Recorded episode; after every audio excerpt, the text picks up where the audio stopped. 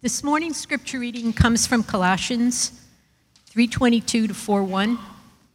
It can be found starting on page 984 in the Bible under your seat. Colossians 3:22 to 4:1.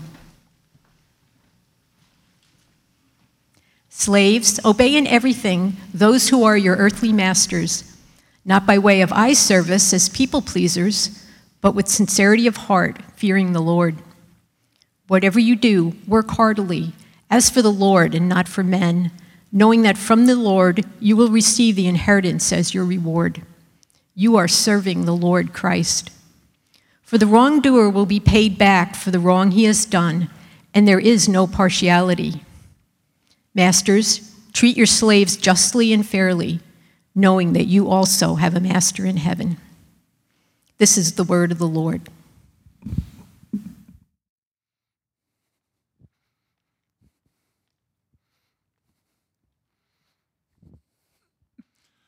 Good morning.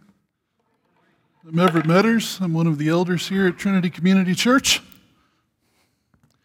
Also, occasionally a stagehand.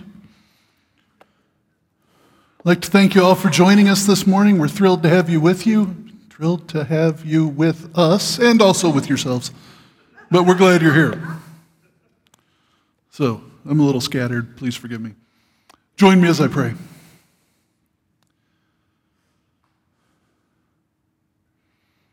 Lord, we thank you for your great goodness and your great mercy towards us. That you did not leave us in our sins but you sent your Son to give himself to save us, to redeem us and reconcile us to yourself. Lord, we thank you and we praise you. Father, fill us this morning with your Spirit to hear your word and to obey it and to walk in the works that you prepared for us. Father, guide me as I speak. Guide us as we hear and be glorified in our worship this morning. In Jesus' name, amen. So, as some of you know, we're in the midst of a break from our series through Matthew, which promises to extend along into the future, where we're, for the time being, for the summer, we're focusing on the ways that the gospel works out practically in different aspects of our lives. So, a couple of weeks ago, Mike shared with us the overall outline of the gospel and what it is, what is the good news of Jesus Christ that we believe. And then last week, he shared how that affects the way in which we use our money and our resources. And so this morning, I'm going to talk about how the gospel affects our work and how we approach what we do. And one of the things that stuck out in Mike's message last Sunday was the commercialization or commodification of life in our culture. That there was a time when you might measure how well you were doing by your health or by your overall level of joy or how you served your community but there were lots of intangible ways in which you measured your worth. But over time, we've come to focus in many ways on commercial and monetary measures so that we could talk about the, the baby crop of 1909 or whatever year it was and how much the babies that year were worth in terms of what they would contribute to the economy. But one of the things that this has done is that it has led us to think of our work in terms of what we're doing that we get paid for or that produces commodities that can be sold. So it leaves behind what, for most of human history, was an integral part of a given person's work life. That is, the things they do in the home, the things they do to serve their communities, the things they do for their families, so that we started in some ways to think that if I'm not getting paid to do something, then the things that I do are not worth anything. They're not important. They're not valuable to my community. As I was thinking about this in terms of what I did for work over the last week, that Monday through Friday, every day, I drove down to Evanston and went into Northwestern University Library and opened packages and received books and ordered books. And I was paid for that, which is fun for me. I like getting paid to do stuff with books and to open packages. But, uh, but I also, last week, spent time with youth from this church, helping them understand what God is doing in their life. That was three hours of my Wednesday night that I gave to serving other people. Every one of the days of that week, I spent time preparing dinner and preparing lunch and, and breakfast, actually, several meals plus snacks. I spent time working to sustain my life. Yesterday, I spent time going out to deliver furniture for Love Inc. to some of our neighbors in Waukegan and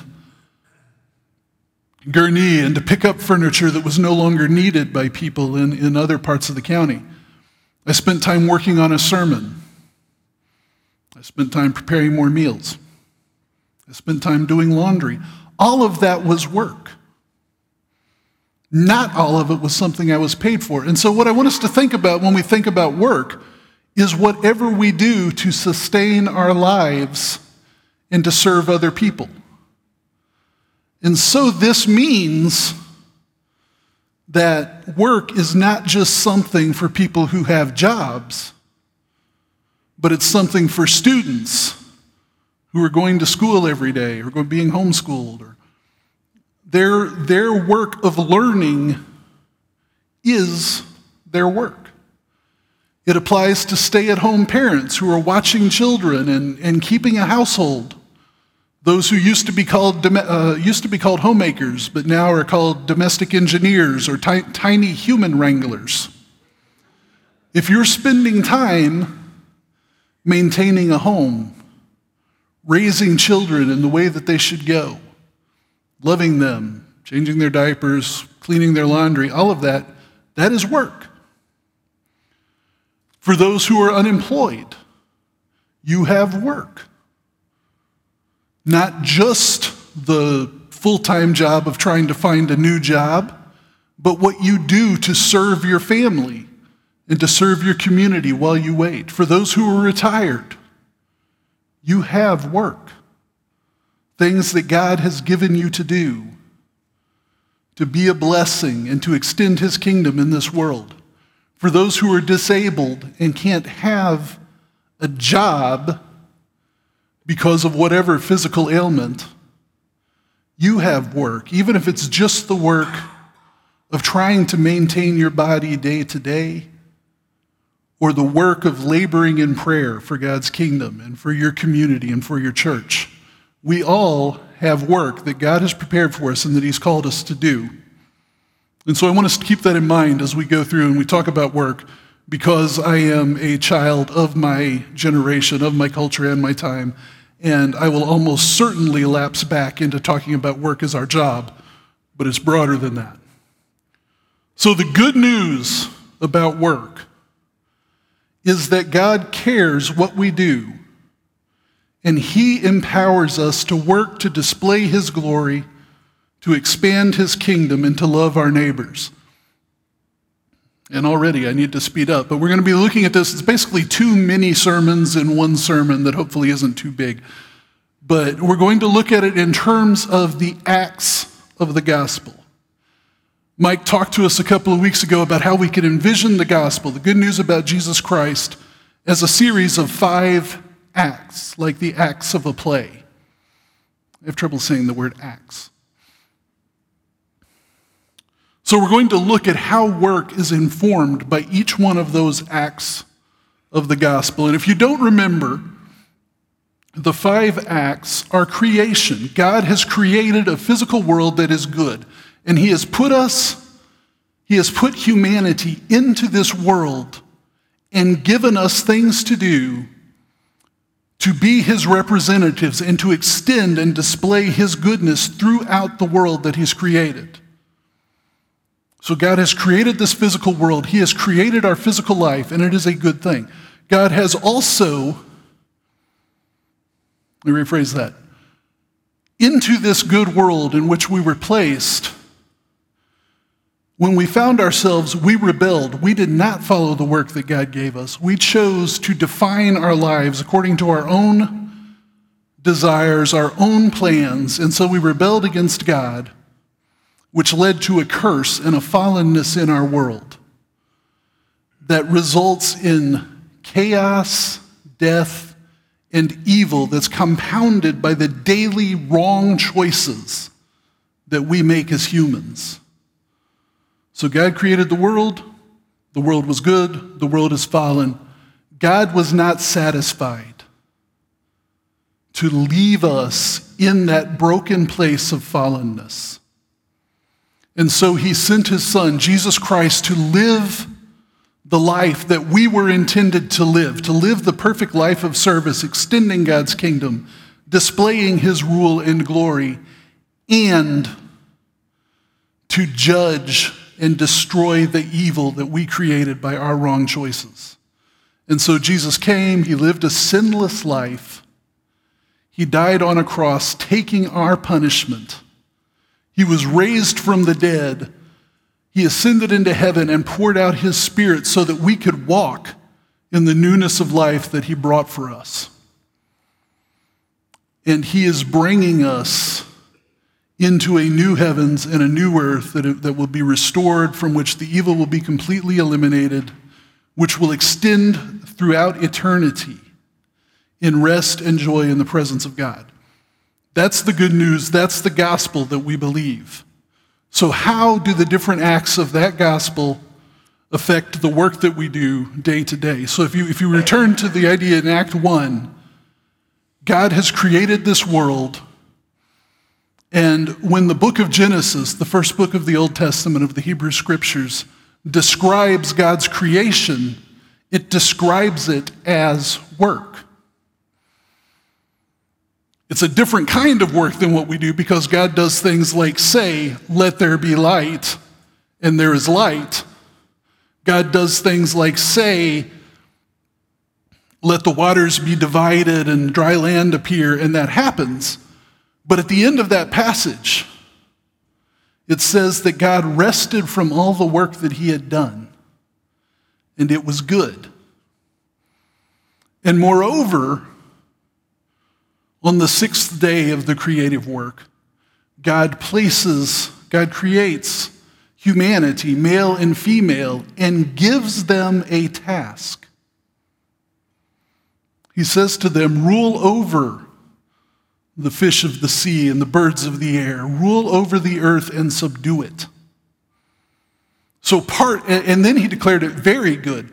So, part of what God has done in creation and in creating us is given us work. In the second chapter of Genesis, it redescribes the creation, looking at it from a different aspect, and focuses on the creation of man and God placing humans into a garden and giving them a task to tend and keep the garden. God gives them work. Before ever anything is broken, before ever anything falls, God has given us work. And part of what that means is that the fact that we work now is not entirely the result of a curse. It's not entirely the result of the fact that our bodies decay and that we need to work to sustain them and to fight against the forces of entropy. But it is because our good Father created us to fulfill the role of being His representatives in this world and bringing glory to Him and displaying His glory in the heavenly realms, in earth, and throughout all creation. So the fact that we work is a good thing. And so, whatever your hands find to do for work, to sustain your life, and to serve others, within the overall scheme of God, that is at least some good. But as the scriptures tell us, we were not satisfied to work as God's representatives. We wanted to take God's place and to define our lives and our existence for ourselves. And so we rejected God's rule. And the result of that is that our work was cursed. This is Act 2 of the gospel. That because of our rebellion, now we obtain our food by the sweat of our brow, and the ground produces not bounty, but thorns and thistles and futility. Our work is broken. And so, even though work has been given to us as a good thing, as part of our being the images of God, as part of our being His representatives, it is now cursed to futility. And this results in two branches, two separate ways in which, actually, it's three separate ways in which work goes wrong. In their book, The Gospel at Work, Sebastian Traeger and, and Greg Gilbert talk about how work results, fallen work leads to idolatry or idleness. That on the one hand, it leads to an idolatry. We want to magnify ourselves in our work. We want to find our fulfillment and our value and all our worth in our work. We want to establish ourselves as independent beings who are self determining by our work, which leads to an idolatrous pursuit of money for its own sake. It leads to pouring all of our lives into our jobs or all of our lives into our children as a way to define ourselves for ourselves, as a way to demonstrate our value. The brokenness of work leads to idolatry, but it also leads to idleness because it's broken, it's frustrating. I like working with books, but there's times I just want to you know, especially at 2 o'clock in the afternoon. I just want to look at Sports Illustrated and see what happened on the NBA transaction wire the night before. Or I want to read about all the different fan theories about Avengers Endgame and what's going to happen. Of course, now we know. Um, but those are me. You may have other temptations, other idlenesses, other ways that you try to avoid work. It leads to a hiding of ourselves that we've been made for God's glory, but we just want to go along. We just want to get by, make enough money to support whatever we're doing outside of our job, and leads to neglect. So, work can lead to idolatry, work can lead to idleness. And the third branch that uh, I'm sure Gilbert and Traeger talk about but didn't give a cool I word for is just futility and frustration. Everything about our work ultimately disappoints. We have images and views of what we want, even with the very best of intentions of how our work's going to go.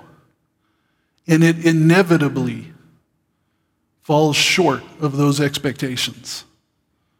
There are days when it seems like everything's going perfect and this is awesome and I love doing this.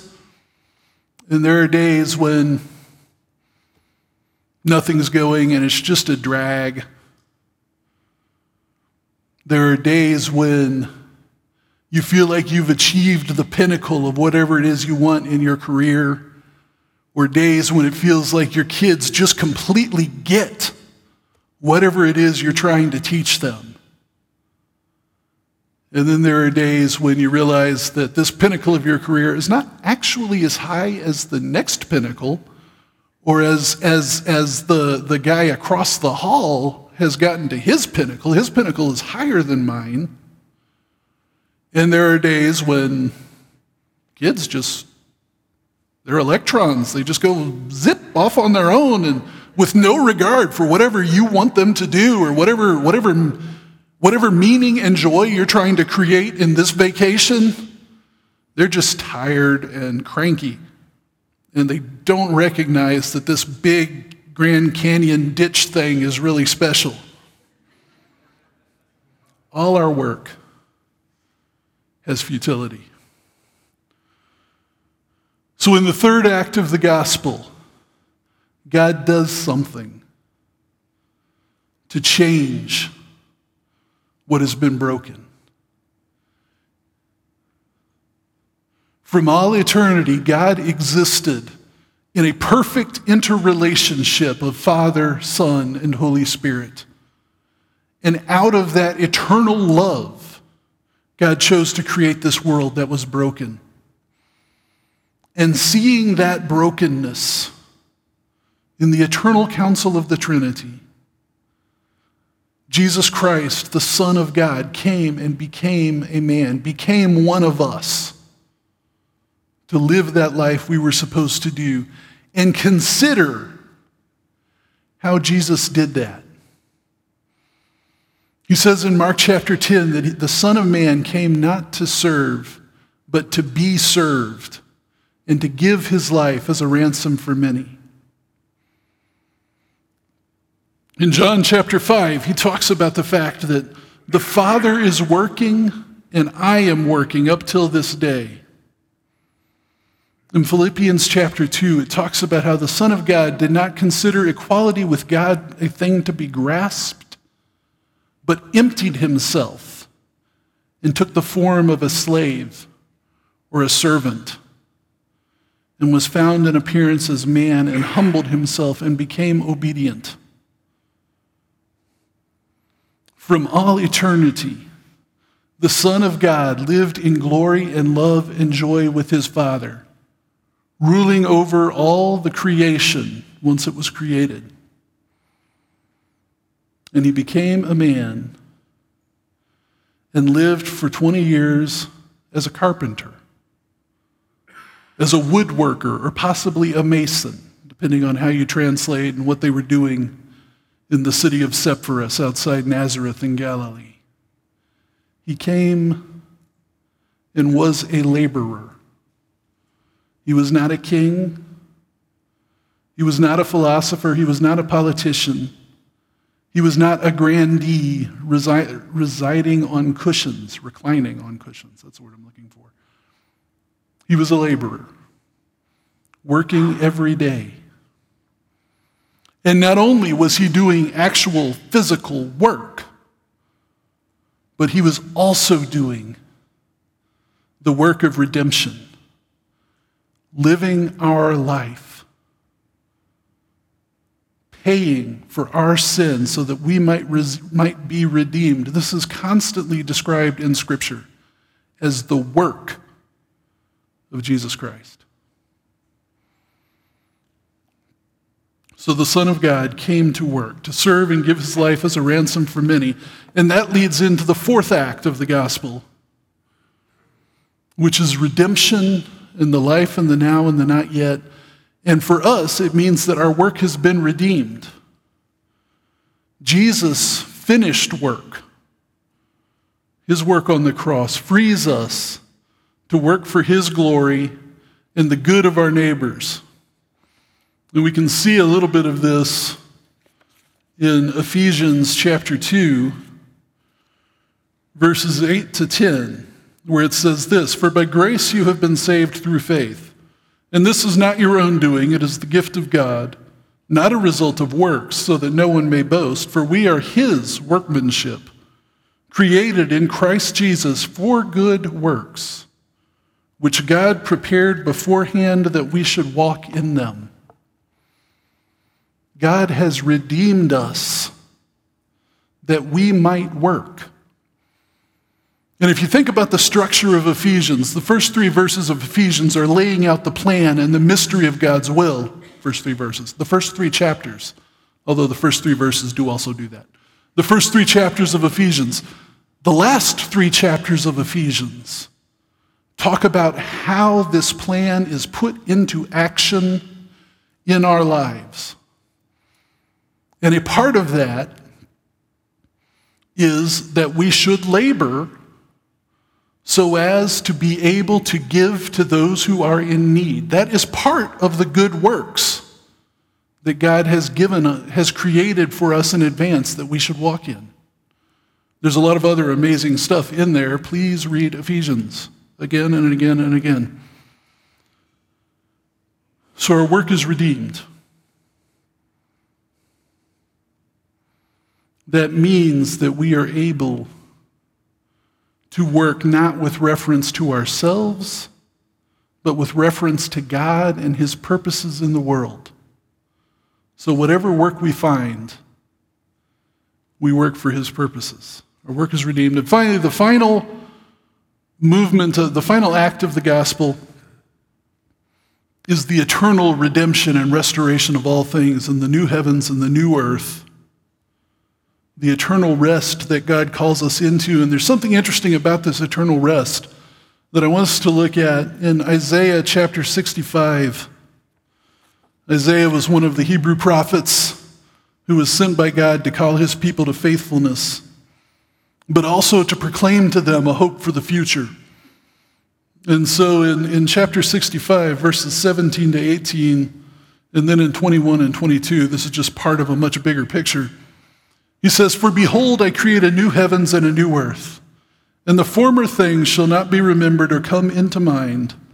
But be glad and rejoice forever in that which I create. For behold, I create Jerusalem to be a joy and her people to be a gladness.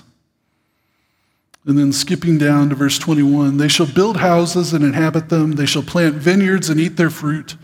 They shall not build and another inhabit.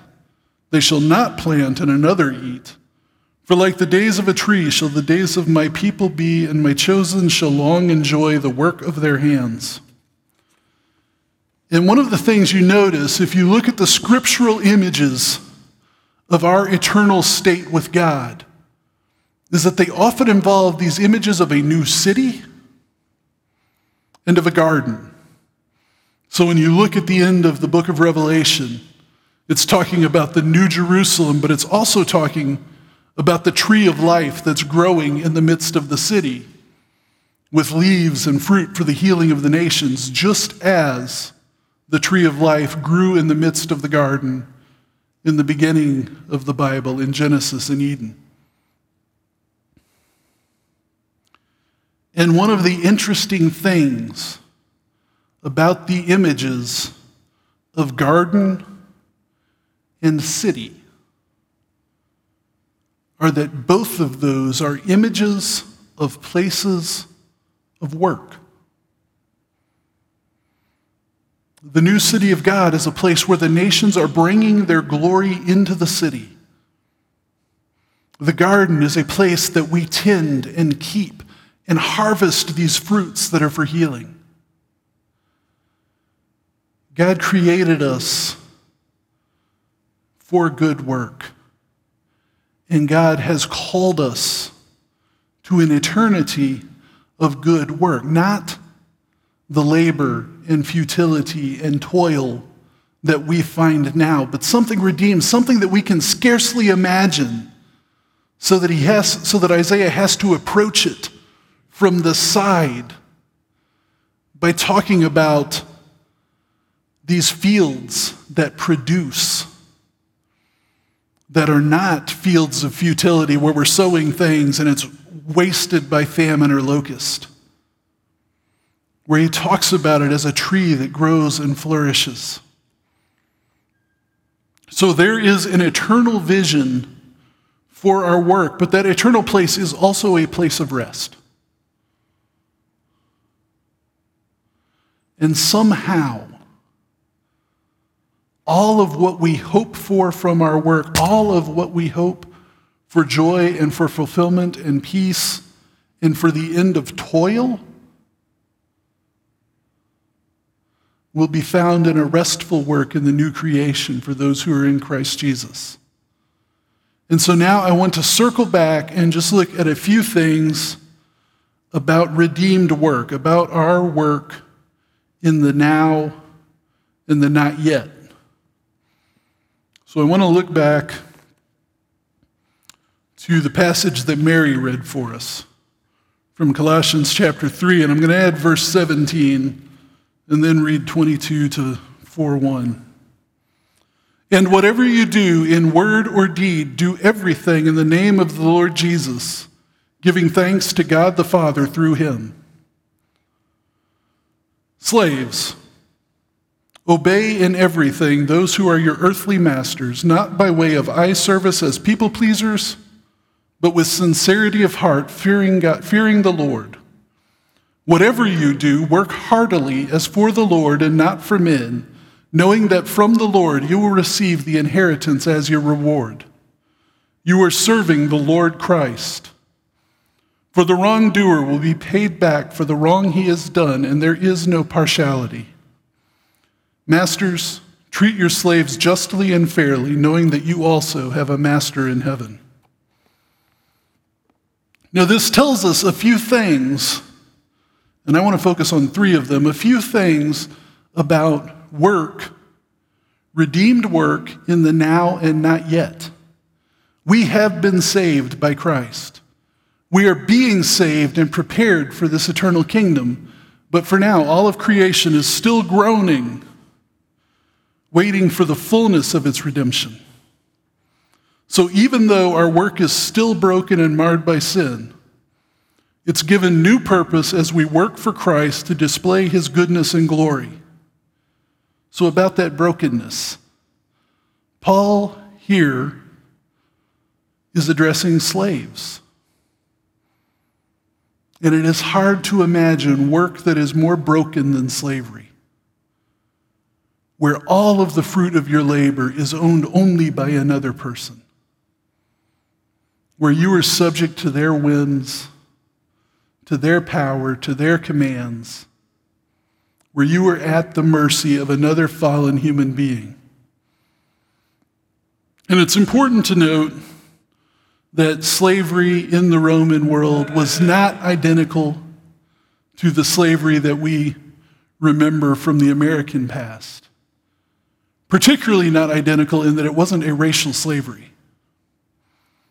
So if you were walking along the streets of Ephesus and you saw a black man, you didn't automatically assume that he was a slave, or the streets of Colossae, which is where this was written. Slaves could be from any class, from any part of society. And for, in that world, obtaining your freedom was a much simpler thing. That's a terrible way to say that. Obtaining your freedom was a much more possible thing, a much more attainable goal than it was in the American South or in Brazil under Brazilian slavery. But it was nevertheless a brutal system and an evil system. And yet, in the midst of that, Paul, speaking to these believers who might be enslaved to people who are complete pagans, or who might be enslaved to other believers because that's the way the society worked, speaking to those people, Paul says, Obey in everything those who are your earthly masters, not by way of eye service as people pleasers, but with sincerity of heart, fearing the Lord. It's also important to note that when he says obey in everything, that there is no authority on earth that has the right or the authority to command you to do something that is against God's will because authority comes from God. And so any human who claims the power to do that has usurped power and is speaking sinfully. Keep that in mind. So, if you are a laborer, if you are a worker, and your boss commands you to do something that violates God's will, the command here is not to obey that because man's authority cannot usurp God's. But one of the things about broken work is that it means that there are jobs, there are careers, there are works that are completely opposed to God's will. If your work is specifically designed to cheat or to harm other people, if your work is specifically ex- designed to exploit others and to draw from them things that they have no right to give, then you need to find other work. And we as a body need to support you in that. So examine what it is you do and ask yourself Does my career, even though it's broken, even though it, it falls short of God's purposes, does it nevertheless honor God? Or does it contribute to the breaking of his creation and to the, to the degrading of his people? And if it does, you need to find something else, and we need to support you as your brothers and sisters. But if you feel like what you're doing can pass that test, even if it's working on the line at a fast food counter, working at the checkout of a grocery store, working as a nanny, whatever it is relative to the scales of earthly prestige and relative to the scales of how fulfilling and how joy bringing is this job. Because some jobs are drudgery. But drudgery also serves. Drudgery also can build up and express love for others. My sister, after her first year of college, she, she dropped out. She basically dropped out while she was going. She, she attended two semesters of college and got credit for one class. Because she just, she partied, she wasted the time. So she dropped out and she went back home, lived with mom and dad, and spent about a year and a half, I think, working as the checkout girl slash bagger at the local Kroger grocery store. And years later, Years later, there were still people who would see my mom at Kroger's or at church and tell her how much Ann had blessed them when they'd gone through her line at the checkout counter.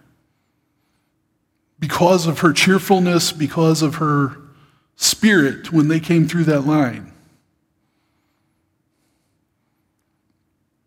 In Proverbs chapter 14, it says, In all toil there is profit but mere talk tends only to poverty. Whatever your work, you have the opportunity to serve the people around you, to serve your bosses, to serve your neighbors, to serve your communities, and to bless them, and to build them up, even when you don't see that. Because I'm sure Anne didn't notice everybody that was blessed when she went through when they went through her checkout line. But when we work, we work for the Lord Jesus Christ because we have been redeemed and purchased by Him. Even when you were a slave, if you were a believer, you are not a slave to your master on earth. You are a slave to God because you have been bought with a price. And so serve wholeheartedly as though you were working for Jesus in whatever you do. So, second, when we're working in the now and not yet, we are called to work against the curse of sin by working to love our neighbors, which I've just talked about some of that. But specifically, I want to look at, at chapter 4, verse 1, where it says, Masters, treat your slaves justly and fairly, knowing that you also have a master in heaven. God is calling those who have workers placed under them to treat them justly and fairly, treat them with equity, as God would treat them, as they want to be treated. Just as Jesus said, do unto others as you would have them do unto you. So if you are a manager, a supervisor, if you have people working under you, do not lord over them. Do not glory in your power over your underlings. But knowing that work is broken and in many ways is futile, do what you can as far as is in you to manage and supervise the way that you want Jesus to manage you. Humanize your work. In as much as you can, don't hold people to your power. Don't hold them to unreasonable and unjust company policies if you can. Treat your workers as though they are the sons and daughters of the king, because they are.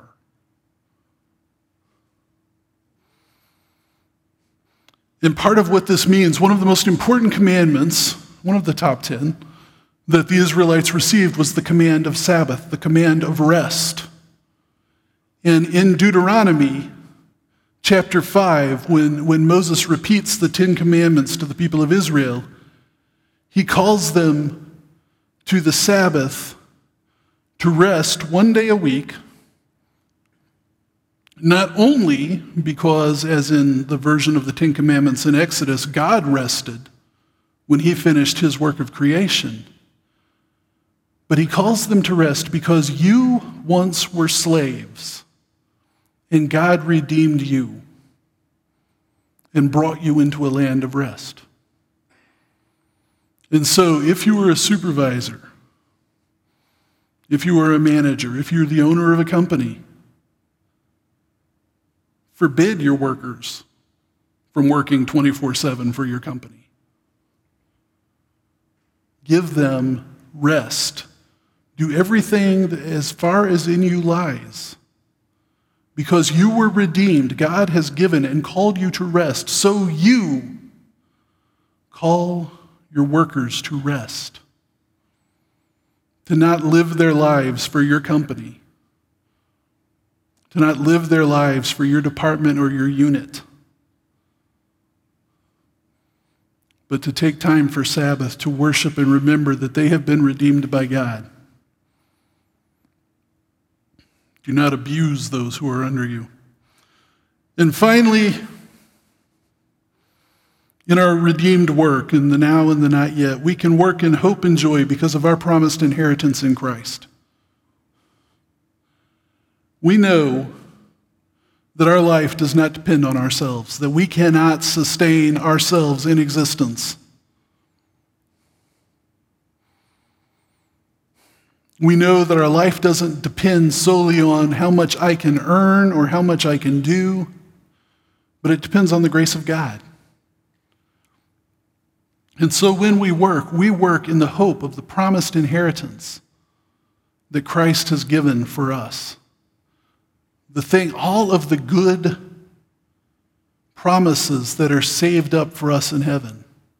So we're not working, I'm not working for the money that I make in the 37 and a half hours at Northwestern. I mean, that's important to me and it's very helpful. But I work for Christ, and He has a promised reward that is far greater than whatever I can make in my job. work for that inheritance, for what he has set in store for those who love him, who are called according to his purpose. Let that thought, when your boss completely overlooks all the time you put in on that last project, when your boss doesn't know how much you weren't able to get done because you were helping the person across the, across, in the cubicle across the hall. When, you when your kids just, again, really don't care whatever it is you're doing and they're just demanding what they want. When you're not getting from your work what you desire, remember that Christ is the one you're working for and that he has set aside a sure inheritance. And rejoice in that and let that knowledge pervade and transform your attitude that I have an inheritance in Christ. My life is hidden in Christ, as it says in Colossians chapter, chapter 3, verse 1.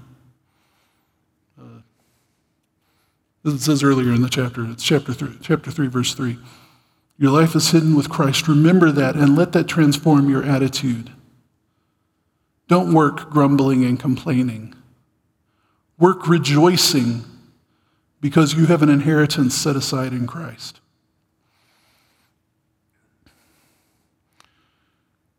There's a little poem that I, I, I, heard on a podcast this week that was kind of being dismissed in the podcast, but it says this Only one life will soon be past, only what's done for Christ will last.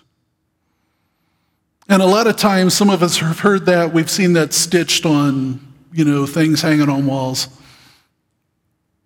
And, and we've thought, well, this means that only work that I do is evangelism, only work that I do for the church, only work that missionaries do, whatever. That's the only thing that's important.